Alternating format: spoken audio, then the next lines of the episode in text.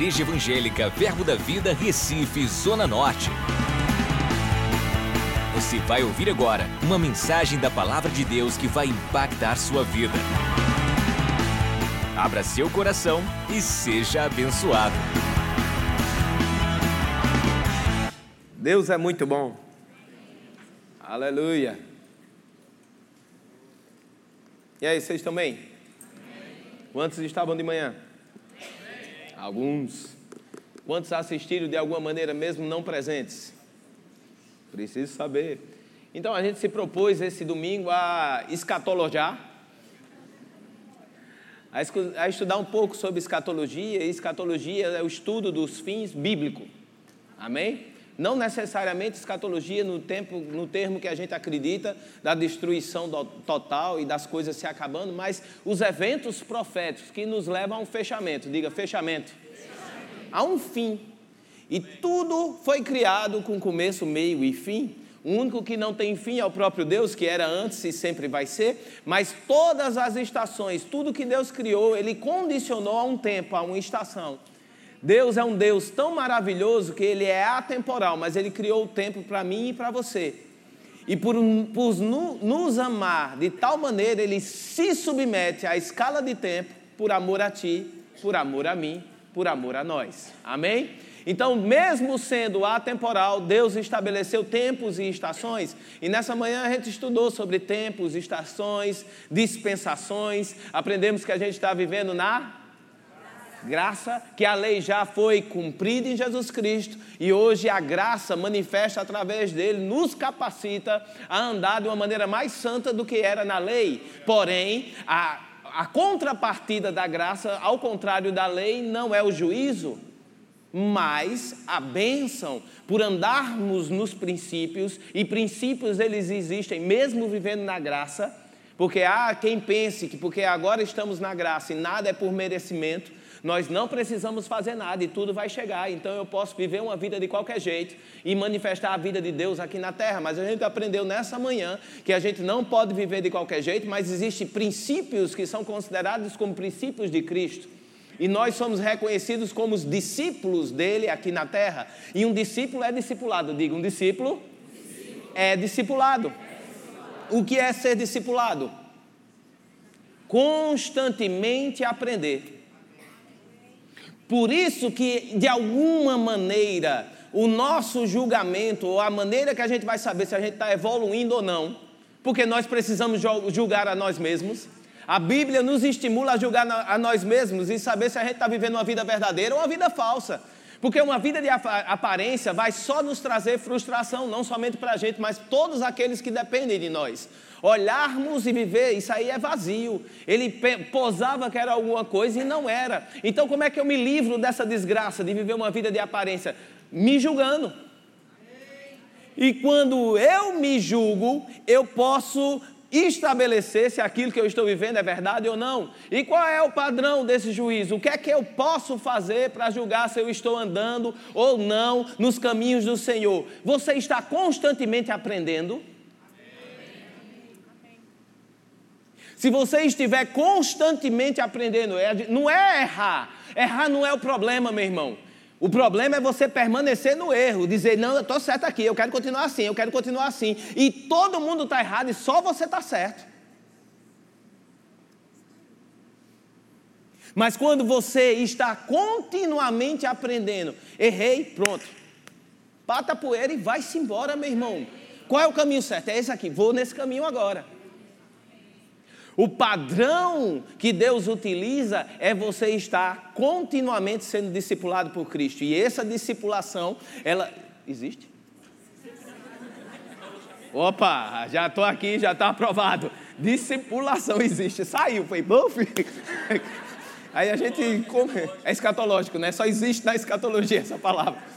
Essa discipulação, ela é contínua, ela vai permanecer sempre, não importa em que estágio, que estação você esteja na sua vida, você sempre tem algo para aprender. Amém. Se mantenha com um coração ensinável. Amém. E um coração ensinável, Deus pode trabalhar. Coloque em dúvida as suas certezas. Se sempre, meu irmão. Eu não estou falando das certezas de revelação de fé da palavra que está no seu coração. Eu estou falando dos seus, dos seus posicionamentos. A palavra, até a palavra você pode colocar em dúvida. Com o Espírito Santo, diz, Espírito Santo, confirma mais em mim essa palavra. E ele vai confirmar e firmar mais em você. O que é isso? Sempre olhando os fundamentos, para ver se há alguma rachadura, alguma, alguma coisa que possa fazer ruir. Volte sempre aos princípios, volte sempre aos fundamentos, sempre se coloque na dúvida, na questão de estar certo sempre. Não me entenda mal, porque dúvida é pecado, ok? Não duvide da palavra de Deus na sua vida. Amém? Mas sempre se coloque na situação de se questionar, é aqui mesmo? E onde é que você vai se questionar? Com o Espírito Santo. Deixe o seu amigo, ajudador, advogado, aquele que traz todas as coisas ao seu coração, que estavam profundas em Deus, trazer para você revelações por dentro. Porque uma vez que você é por dentro, o por fora tem que se manifestar. Um coração ensinável, diga comigo, um coração ensinável. Eu queria começar nessa tarde onde a gente parou, ou não parou, porque eu não li, eu, propositalmente eu não li. Primeiro Coríntios capítulo cinco, no verso cinquenta e oito, diz assim, Primeiro Coríntios cinco, cinquenta e oito. Portanto, meus amados, cadê? Primeiro Coríntios cinco, cinquenta e oito. Esperarei com alegria e paciência a mídia, enquanto você, ou você abrir sua Bíblia, o que vier primeiro. Primeiro Coríntios quinze, perdão, não tem cinco, cinquenta e oito, né? Paulo, eu te amo. Coraçãozinhos são levantados para mim na mídia. Primeira, é porque ele, eu li Primeiro Coríntios quinze de manhã e eles, como uma boa mídia, já deviam corrigir lá. Perdão, mídia. Primeiro Coríntios quinze, cinquenta e oito. E eles estavam lá, na, lá atrás procurando na Bíblia, dizendo, não, se o pastor falou, tem. Abre aí, menina. Eu disse, não existe. Ele disse, tem, rapaz, procura aí nos apócrifos.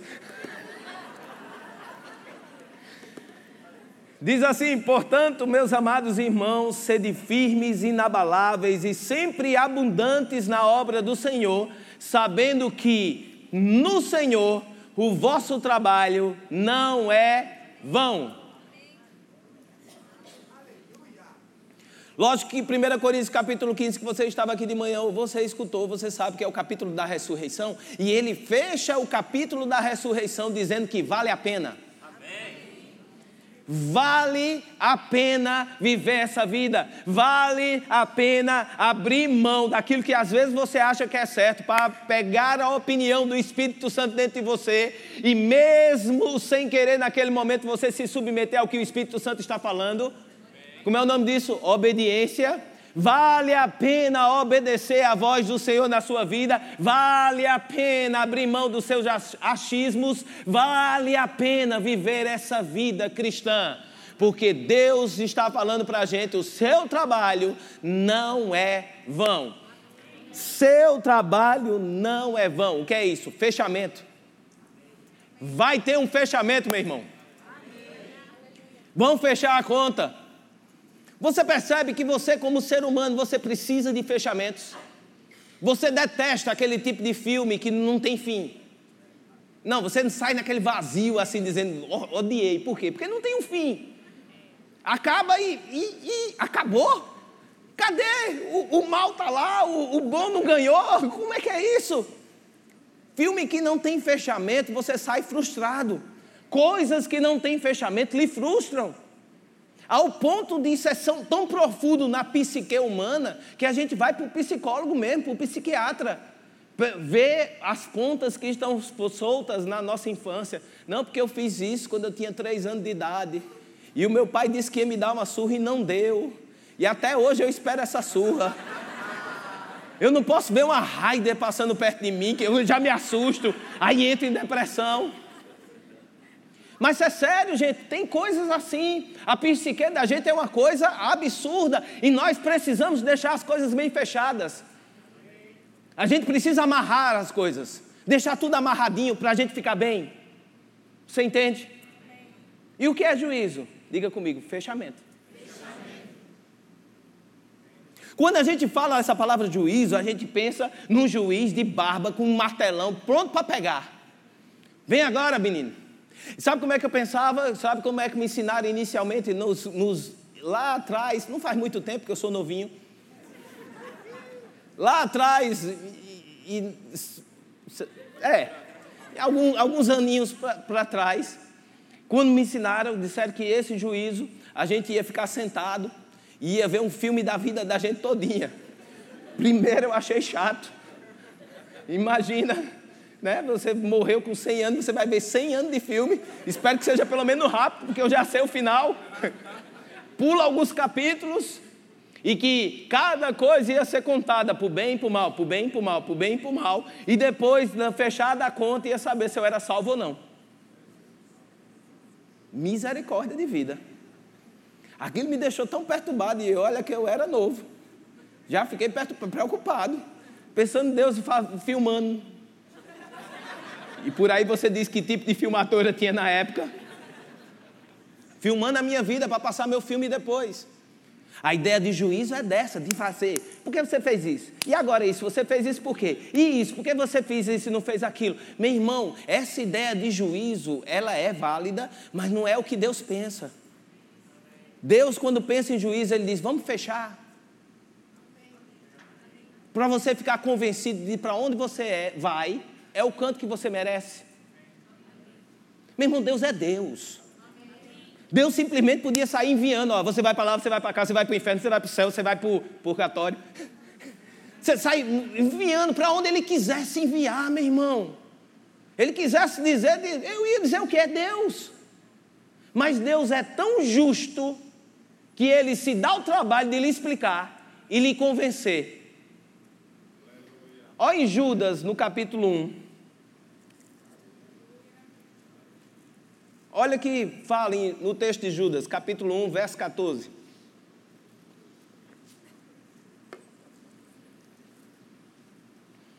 Quanto a estes, um, catorze, foi que também profetizou Enoque, o sétimo depois de Adão. Lembra que de manhã a gente falou que ressurreição era uma verdade antiga, que o próprio Jó já falava sobre a ressurreição. Jó também fala de juízo, mas não de maneira tão específica, e tem uma citação mais antiga, Enoque, o sétimo depois de Adão, o sétimo depois de Adão, já começou a profetizar dizendo, eis que veio o Senhor entre as suas santas miríades, para exercer juízo contra todos, e para fazer convicto, diga, fazer convicto, todos os ímpios acerca de todas as obras ímpias que impiamente praticaram, acerca de todas as palavras insolentes que ímpios pecadores proferiram contra ele.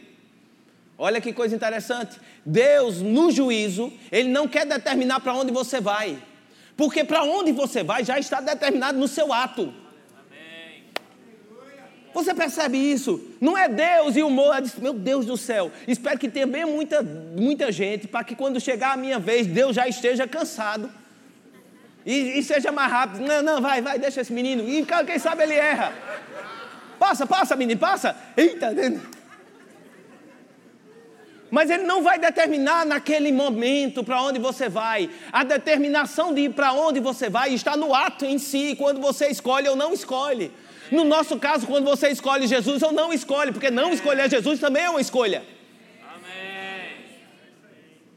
Escolher Jesus determina o seu juízo. Não escolher Jesus determina o seu juízo. O juízo está no ato em si que cada um pratica, percebe? Cada ato e cada palavra. Não está relacionado ao humor de Deus, meu irmão, está relacionado às nossas escolhas. Aquilo que eu escolhi fazer, aquilo que eu escolhi falar, vai determinar o meu juízo, para onde eu vou. Só que Deus é tão justo, tão justo e tão bom, que Ele vai perder tempo lhe explicando. E a palavra diz, lhe deixando convicto, não vai ter ninguém no inferno, dizendo, hã? Porque está aqui, eu não merecia. Mas se você trabalha, meu irmão, e se você já teve a oportunidade, até em filme mesmo, dizer, tem alguém culpado na prisão? Quando você vai conversar com alguém lá, alguém diz que eu estou aqui porque eu mereço? Sempre não, foi um erro. Eu gosto de fazer isso numa realidade minha. Não existe nenhum motoqueiro que eu atenda que ele disse que ele era o culpado do acidente. Só existe motoqueiro santo. Não existe um que, que pilotou bêbado, não existe um que estava na contramão, não existe um sequer que estava correndo. Não, eu vinha certo na moto e o carro me pegou. Eu digo, hã?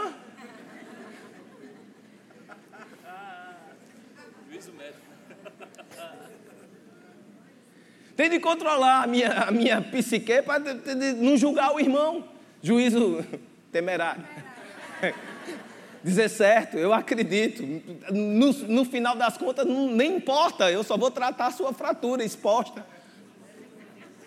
Não, não importa se você estava certo ou estava errado. Mas eu não encontrei um, meu irmão, que dizia, rapaz, eu vim errado mesmo, vinha na contramão correndo, dei-lhe de frente com o carro e me quebrei. Por quê? Porque a gente tem esse auto-entendimento de não se julgar, e sempre a culpa é do outro. Isso vem desde Adão. Adão, diante de Deus, meu irmão, do Deus que ele conhecia, ele olha para Deus e culpa Deus. Porque você acha que ele culpou a mulher? Não, ele culpou Deus. Ele diz, foi a mulher que tu me deste. De cara com Deus, meu irmão, e ele culpou a Deus. Mas isso no inferno não vai existir, porque está profetizado que Deus vai convencer cada um que está no lugar que merece. E esse é o grande problema do inferno, meu irmão. Porque você está no inferno achando que não merece, pelo menos tinha uma expectativa de injustiça praticada contra você. O pior do inferno é estar no inferno sabendo que não era para você estar lá. O pior sofrimento do inferno é você estar no inferno sabendo que não era para você estar lá, porque Jesus tinha resolvido a parada para você e você devia estar com ele naquele momento, mas você escolheu estar lá. Pior do inferno é saber que ele foi criado para Satanás e seus anjos, não para você. Você não tem exclusividade nem no inferno. Ir para o inferno é tão ruim porque você vai para a casa dos outros. Nem à vontade você vai ficar lá, porque é construído para Satanás e seus anjos. Vai para o inferno quem escolher ir com ele. Mas não era para você estar lá. Então o juízo não é Deus batendo o martelo e dizendo se você merece ou não. Juízo é fechamento. Deus dá um fechamento na história de cada um. Diga, Deus, Deus vai fechar, vai fechar a, minha a minha história.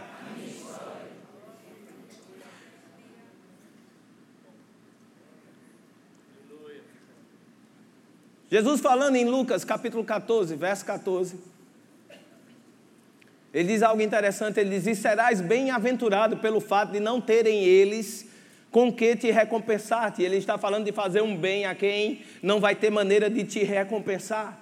A tua recompensa, diga recompensa, recompensa. Porém, tu a receberás na ressurreição dos justos, dos justos. Diga, existe uma recompensa para receber, receber, que está associada à ressurreição, e não precisa gaguejar como eu gaguejei. Existe uma recompensa que está associada a quando você for ressurreto, e essa recompensa está falando também de algo para você receber por, por aquilo que você fez por aqui. Hebreus no capítulo nove, no verso vinte e sete, diz o seguinte, e serás bem-aventurado pelo... Hebreus nove, vinte e sete, estava lendo errado. E assim como aos homens está ordenado morrerem quantas vezes? Quantas vezes? Quantas vezes ele morre? Fale mais alto para você entender. Não reencarna, não? É quantas vezes? Já morreu uma doutrina aí, né? Vindo depois disso o quê? O juízo. A gente aprendeu que juízo é fechamento, ok? No fechamento a gente vai receber o que merece, inclusive as nossas recompensas. E para receber as recompensas a gente precisa ressuscitar. Então a gente morre quantas vezes? E depois a gente ressuscita e é julgado. Mas o julgado é o quê? Fechamento. Não vai depender do humor de Deus, mas vai depender das nossas escolhas. Romanos catorze, capítulo catorze, verso dez. Romanos capítulo catorze, verso dez, fala o seguinte: tu, porém, por que julgas o teu irmão? E tu, por que desprezas o teu? Diga, está falando comigo?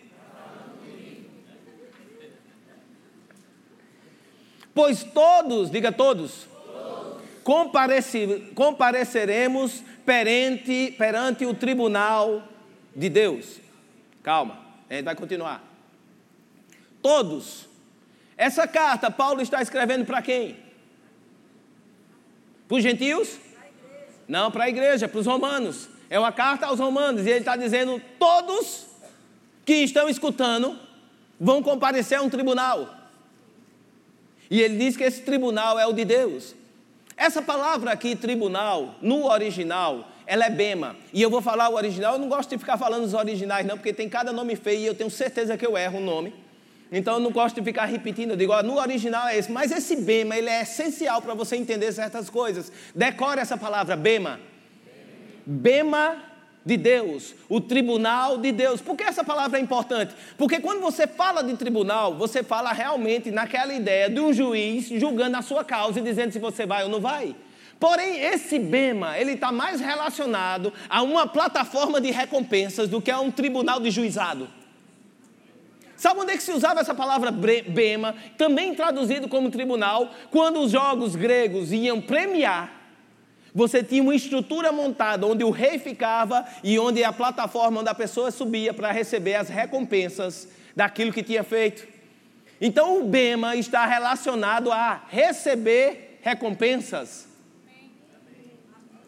e não a juízo no sentido de um juiz julgando a sua causa. Agora, é certo que a pessoa que está dando a recompensa, ela é autorizada para fazer aquilo? Abra comigo em Atos capítulo dezessete, verso trinta. Atos dezessete, verso trinta. Diz assim: ora, não levou Deus em conta os tempos da ignorância.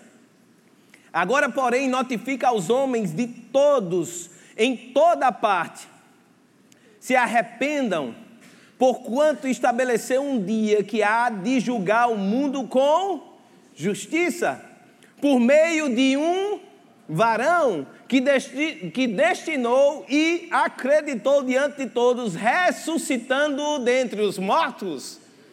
Olha que poder!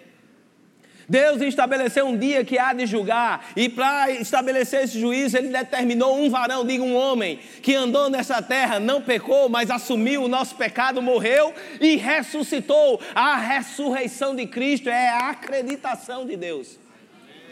Em tempos de empresa hoje, a gente escuta muito essa palavra, acreditação. Uma outra pessoa vem e acredita seu produto, ele dá o selo de qualidade. Jesus tem o selo de qualidade de Deus através da ressurreição. Ele é qualificado para estabelecer o juízo de Deus aqui na terra, seja para os justos ou para os injustos. Então no bema, no tribunal de Deus, vai estar lá Jesus Cristo, que foi o varão que foi acreditado por Deus e destinado para julgar. Diga, eu, eu. Vou para o bema. Bema. E quem vai estar lá?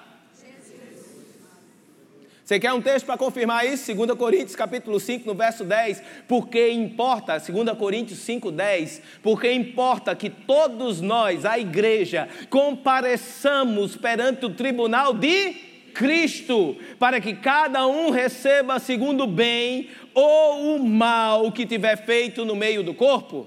Diga, a igreja, a igreja. Vai estar no bema, vai estar no bema, e lá no bema é Jesus Cristo que vai nos receber.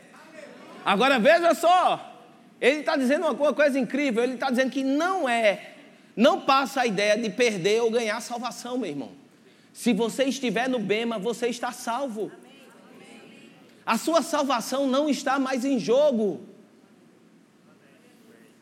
Você não vai lá para ir para o inferno, não é esse momento, é de recompensa. Você vai para lá para receber galardão. Agora, receber galardão e tendo um juiz que é justo, você também vai perder. A possibilidade de perder galardão existe. Não salvação, mas recompensas. A Bíblia, quando fala, ela fala sobre coroas. E essa coroa que vão receber aqueles que amam os perdidos, vão receber uma coroa. Essas coroas não passam a ideia de uma autoridade de rei, mas uma coroa de reconhecimento público. Deus vai reconhecer através de Jesus o seu serviço, publicamente e individualmente, um por um. Ele vai lá e vai dar o reconhecimento. Olha, você merece, você fez isso, você fez isso, você merece, você merece, você merece, você merece. Agora também vai ter, rapaz, você perdeu. Essa você perdeu. Essa tinha e você perdeu. Passa uma ideia que eu não estou competindo com ninguém. Eu não estou atrás de receber o que era do outro. Parece que tem uma reserva só para mim de recompensas lá. E eu vou dizer um negócio, meu irmão, o que eu quero é chegar naquele dia e o meu armário celestial está vazio. Tem mais alguma coisa nesse armário para esse menino? Não, ele recebeu tudo. Dá tempo, dá tempo, corre atrás, meu irmão. Vamos correr atrás que dá tempo. Agora tem outra coisa que chama a atenção nesse texto, bota o texto lá. Ele diz assim: cada um receba segundo bem. Oh, opa, como é que eu sou crente? Como é que eu sou cristão? Como é que eu estou lá e fiz mal? Isso quer dizer que uma vez que eu sou crente, eu sou salvo para sempre? Não. Você percebe que salvação é eleição de Jesus Cristo como Senhor e Salvador da sua vida? A ideia não é de um tempo e um momento, é de uma continuidade. A ideia de salvação não é um momento que eu levantei, fui na igreja e lá e aceitei Jesus. É você manter contínuo a chama da salvação na sua vida. É todo dia você acordar e dizer: Senhor Jesus, você é o Senhor da minha vida. Senhor Jesus, eu quero escutar a tua palavra, eu quero escutar de quem tu és, eu quero escutar a tua direção para hoje, eu quero te ouvir, Jesus. E cada dia nós confirmamos a salvação. Mas se isso se perder no meio do caminho e Jesus não for mais Senhor da sua vida, meu irmão, você está em risco. Agora, também eu aqui não sou eleito como pastor e nenhum de nós para dizer que você vai para o inferno ou você não vai para o inferno. Por pior que seja a pessoa, que ele chegue naquele dia, eu não posso ir para o enterro dele. Morreu fulano, ele disse, fulano era ruim, era ruim. Eu não posso chegar no enterro dele e dizer, ah, esse caba é o caba mais ruim que eu conheci, com certeza está no inferno. Não sei. Se prepare para ser surpreendido no céu, meu irmão. Se prepare para encontrar pessoas que você pode ter que segure, segure a onda. Segure a onda. Que surpresa! Nunca esperei encontrar você aqui. Meu irmão, eu não sei como foi o último minuto de vida daquele ser humano, o último suspiro. Eu não sei se aquele cara ruim que matou não sei quantas pessoas, no último suspiro, lembrou da avó dele que era da Assembleia. Desculpa, eu estou falando bem. Da, da, daquelas do fogo, do poder, do cocô, saia, e do uh, que ora mesmo, que faz as coisas. Meu irmão, eu tenho um respeito por essas mulheres tão santo. Meu irmão, eu pego a minha sabedoria, boto aqui embaixo, digo assim, senhora, pode falar. Por quê? Porque é uma mulher de oração, meu irmão. E a avó dele era uma mulher de oração, do fogo e do poder. E falava todo dia sobre Jesus. E no último suspiro de vida, no último suspirar dele, eu, ele disse, eu aceito esse Jesus. E como aquele ladrão que estava do lado de Jesus naquela cruz, que estava lá por merecimento, recebeu a salvação nos quarenta e sete do segundo tempo, qualquer um pode receber a sua salvação em qualquer momento, meu irmão. Não fade pessoas ao inferno. Se prepare para ser surpreendido se você estiver lá.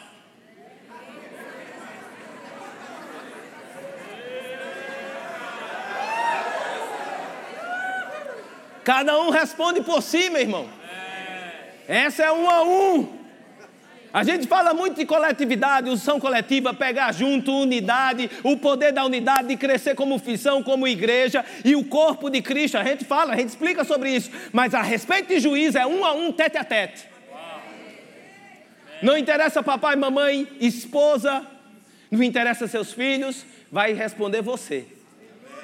Então, se estivermos lá, seremos surpreendidos. Agora, qual é o difícil de estar lá? Manter a chama acesa. Jesus, você é o meu Senhor. Eu não abro mão. Eu não desisto. Vai acontecer. Mas então o que seria esse mal?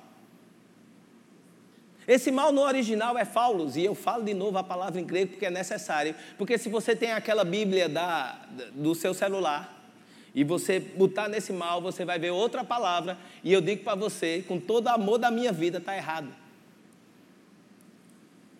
Não é, é cáris, abre aí, diz aí qual é a palavra. Enquanto ele vai abrindo. Tem outra palavra no grego que não é a palavra, está errado, o strong na Bíblia, Olivetri, Olivetri, está me vendo? Está errado, corrija. A autoridade moral é isso mesmo. Corrija, está errado. No original é faulos, não o que está aí. E esse mal dá uma ideia não de mal demoníaco, como essa palavra está dizendo, mas dá a ideia de coisas inúteis e sem valor. Decisões na sua vida inúteis e sem valor. Caros, canes, cacos. Está ali na Oliver Tree, certo? No Strong da Oliver Tree, por favor, corrija. E o original é Paulos, P H A U L O S, que quer dizer o quê? Inútil, sem valor. Então são escolhas que a gente faz no nosso corpo que não tem valor nenhum na eternidade. Não tem valor nenhum no reino do Espírito. São escolhas comuns, ordinárias, que a gente faz em vez de escolher as coisas do Espírito. Lembra, escolha sempre tem uma opção. Escolha sempre tem uma opção. Quando não tem opção, não é escolha, você tem que fazer o que está. Mas se tem uma escolha, existe a opção. E a gente escolher pelo ordinário, que não tem valor espiritual ou eterno, vai nos fazer dano no dia do juízo. Mas quem é o Pai da eternidade? Deus. E onde é que está o Espírito dele? Em nós. E o Espírito Santo, Espírito Santo sabe o que tem valor eterno ou não sabe?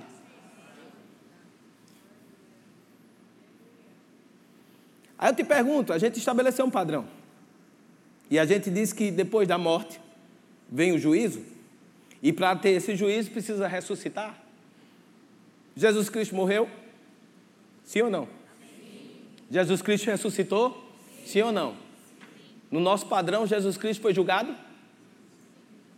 Sabe por que você não diz tão sim, com tanta certeza? Porque o, o sentimento de juízo para você ainda é uma coisa ruim. Como Jesus pode ser julgado? Mas o padrão não é esse. Ele não foi feito homem. Ele não morreu. E qual é o padrão? Juízo. Espera aí, pastor, você está dizendo que Jesus foi julgado. Foi? E eu vou dizer mais para você. Está na Bíblia. Quer abrir lá para ver? Abra. Filipenses dois. Filipenses capítulo dois. Essa vale você abrir, você riscar. Você botar o juízo de Jesus. Filipenses capítulo dois, verso cinco. dois, cinco. Diz assim: tende em vós o mesmo sentimento que houve também em Cristo Jesus.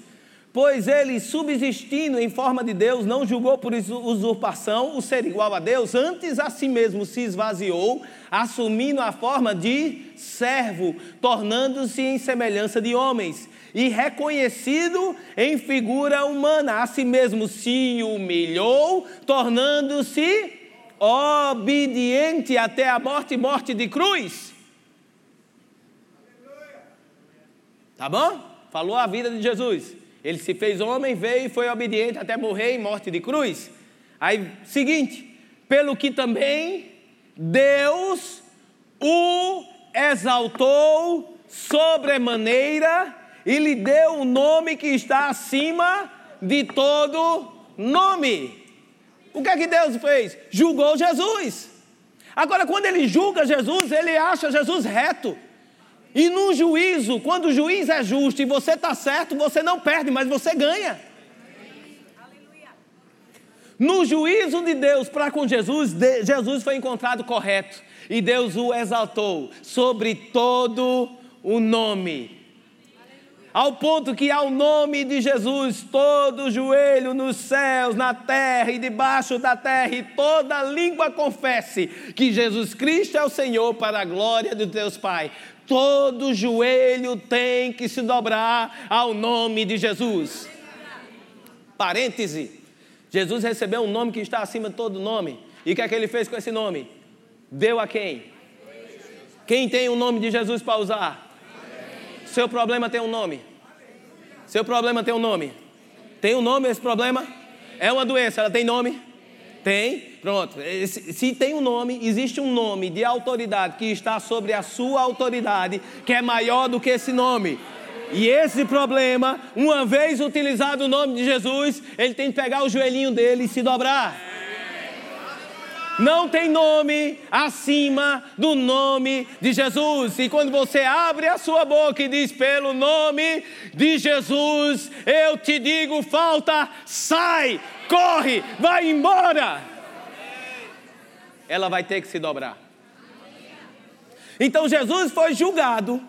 E quando ele foi julgado, ele foi achado justo. E uma vez que ele era justo diante do justo juiz, ele recebeu o galardão. Qual é o galardão de Jesus? A autoridade do nome dele. Agora, que padrão Deus utilizou para julgar Jesus? Que padrão é esse? Que ele vai utilizar também sobre nós, já que nós somos cristãos. Ele foi obediente. Mesmo tendo a alternativa, ele escolheu o que Deus queria. Mesmo podendo fazer outra coisa, ele escolheu o que Deus queria. E por causa da obediência, ele foi achado justo. A gente não podia ser justificado, e a nossa justiça está em Cristo. Mas o padrão que nos leva ao juízo é o quão a gente vai obedecer ou não. Lembra que não está mais em jogo a gente ser justo ou não. Somos justificados por Jesus. Se a gente entrou no Bema de Cristo, a gente já está salvo. Diga, já estou salvo. Já estou salvo. Diga isso com mais firmeza. Já estou salvo. Uma vez que você aceitou Jesus e Jesus Cristo é Senhor da sua vida, acabou-se, você é salvo. Mas você vai receber recompensa ou não, baseado na sua obediência. Vamos ver isso aí na Bíblia? Bora. primeira Coríntios capítulo três,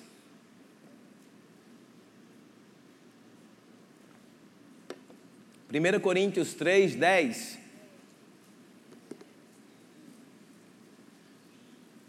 segundo a graça de Deus que me foi dada, lancei o fundamento como prudente construtor, e outro edifica sobre ele.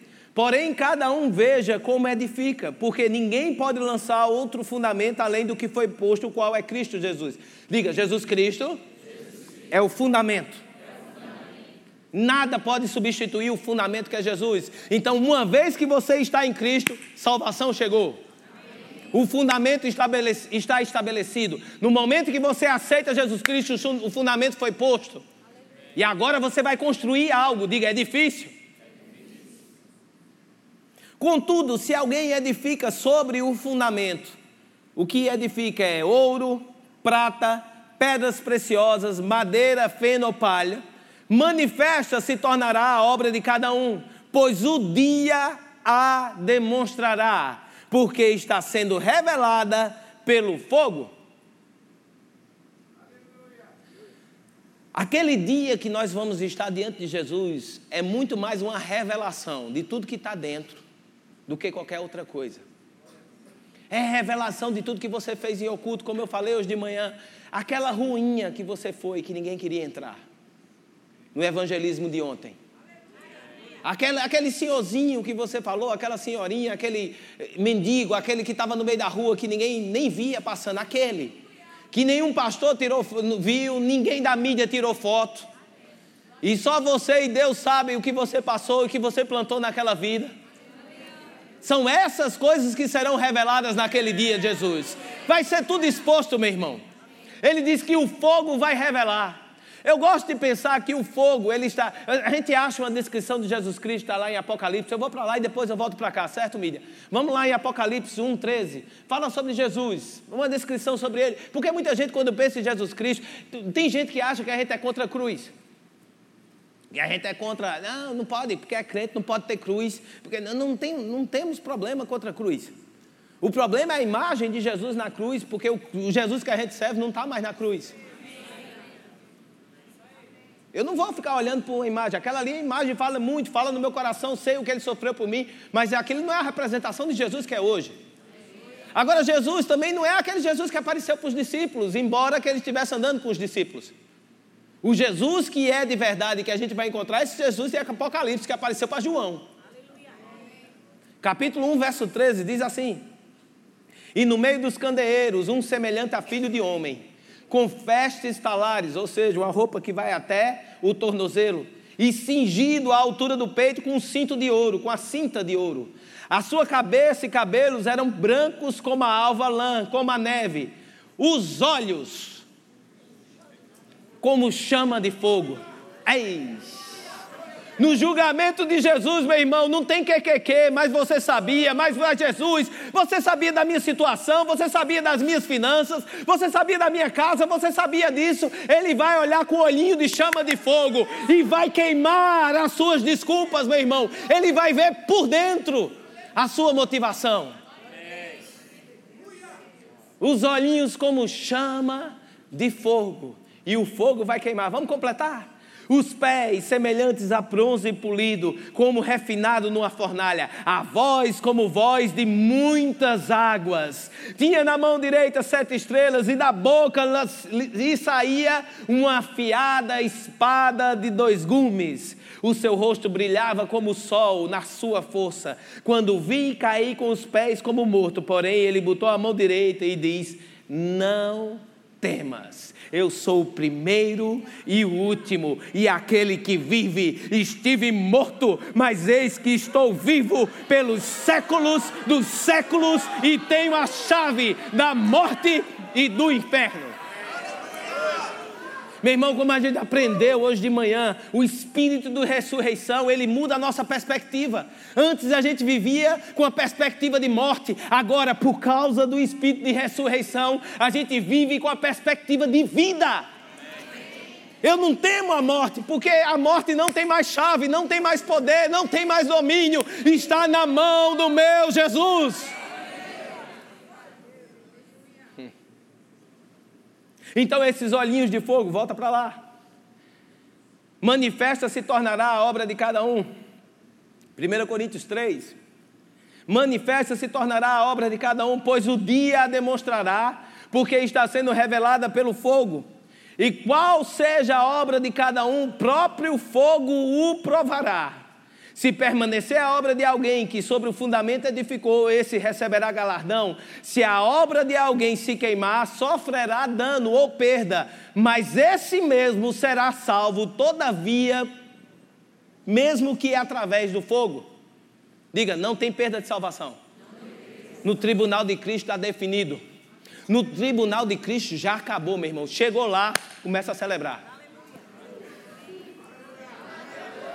Agora, meu irmão, qual é a dificuldade de estar no tribunal de Cristo? Mantenha o fogo da salvação dentro de você.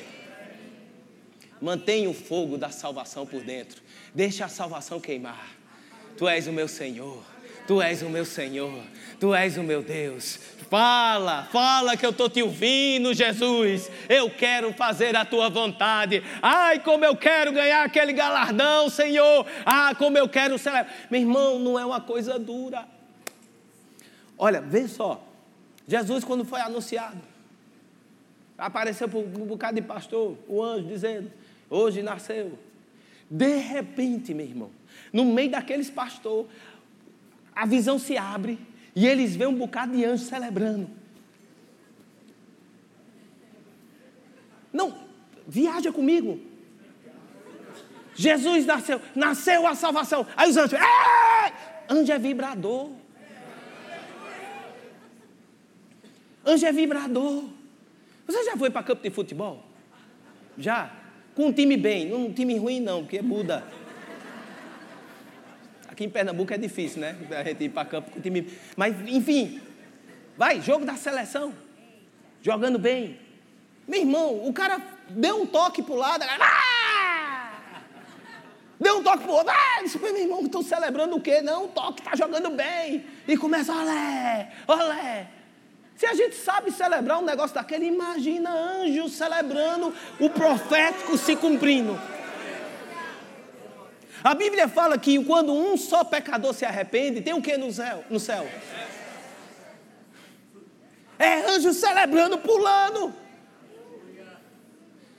Desculpa, anjo meu tem asa. Eu entendo que vai ter gente dizendo, não, na Bíblia só a gente não vê anjo, mas os meus anjos têm asa. Eu tenho que ter essa imagem do anjo, a asa completa, assim. Agora imagina um bicho daquele, daquele tamanho de asa e celebrando. É festa demais, meu irmão. Agora imagina no Bema.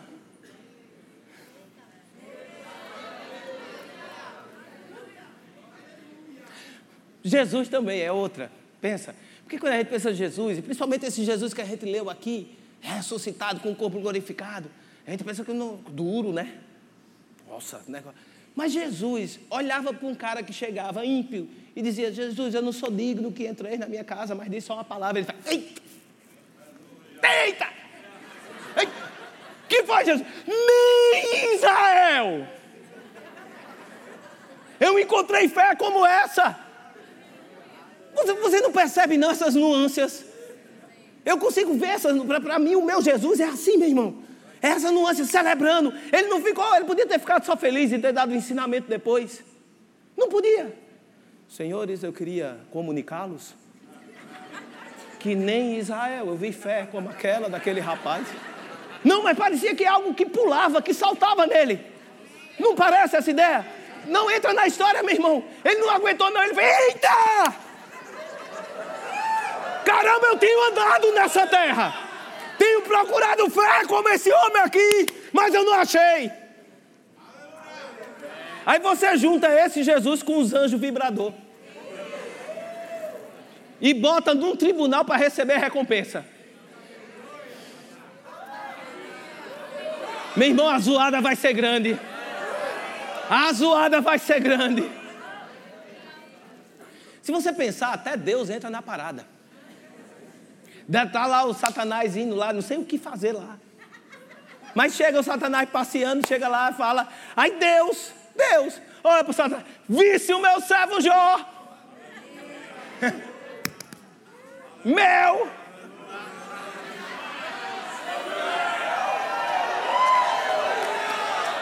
Tu já pensou a festa?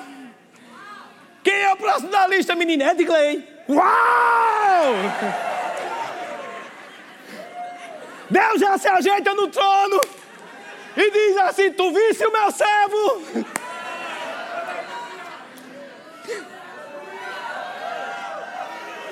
Entra na sala, os anjos já estão. Uh, uh, uh, uh, uh. Aí Jesus levanta assim os feitos e diz, eita, tu creu, tu creu.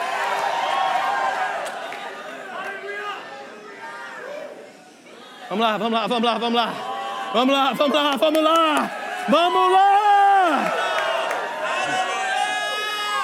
Vai ser tanta festa, menino. Vai ser tanta alegria. Vai ter tanta gente gritando, recebendo, pulando, se regozijando. E você vai estar lá. E você vai participar daquilo tudo. E você vai receber. Vai receber. O melhor é não ter o senso que a gente está recebendo coisa de ninguém. É tudo seu. Está lá preparado para você. Está guardado. Eu imagino o anjo ajeitando. E todo dia lá, passando pano, pulindo as coroas que tu vai receber. E vai lá e ajeita. Porque, meu irmão, se a gente sabe fazer festa, os céus sabem fazer festa muito maior. E eu queria te convidar a celebrar aquilo que Deus tem preparado para você. Começa a fazer festa hoje, meu. Começa a se alegrar hoje, porque Ele já preparou para nós. Ele já preparou para nós uma festa grande demais. Vai chegar o dia do juízo, o do fechamento, e nós vamos estar lá. Obviamente na Bíblia fala de outros juízos. Fala do juízo dos ímpios, fala do juízo da nação de Israel e outros juízos menores que não dá tempo a gente ver aqui. E eu faço propaganda mesmo, faço o rema, que lá a gente vai falar de um por um. Amém? Mas hoje a gente vai celebrar o nosso. Onde a gente se localiza, onde a gente está. Fica de pé. Acesse já nosso site verbo zona norte ponto com, além das nossas redes sociais no Facebook, Instagram e nosso canal no YouTube pelo endereço Verbo Zona Norte Recife.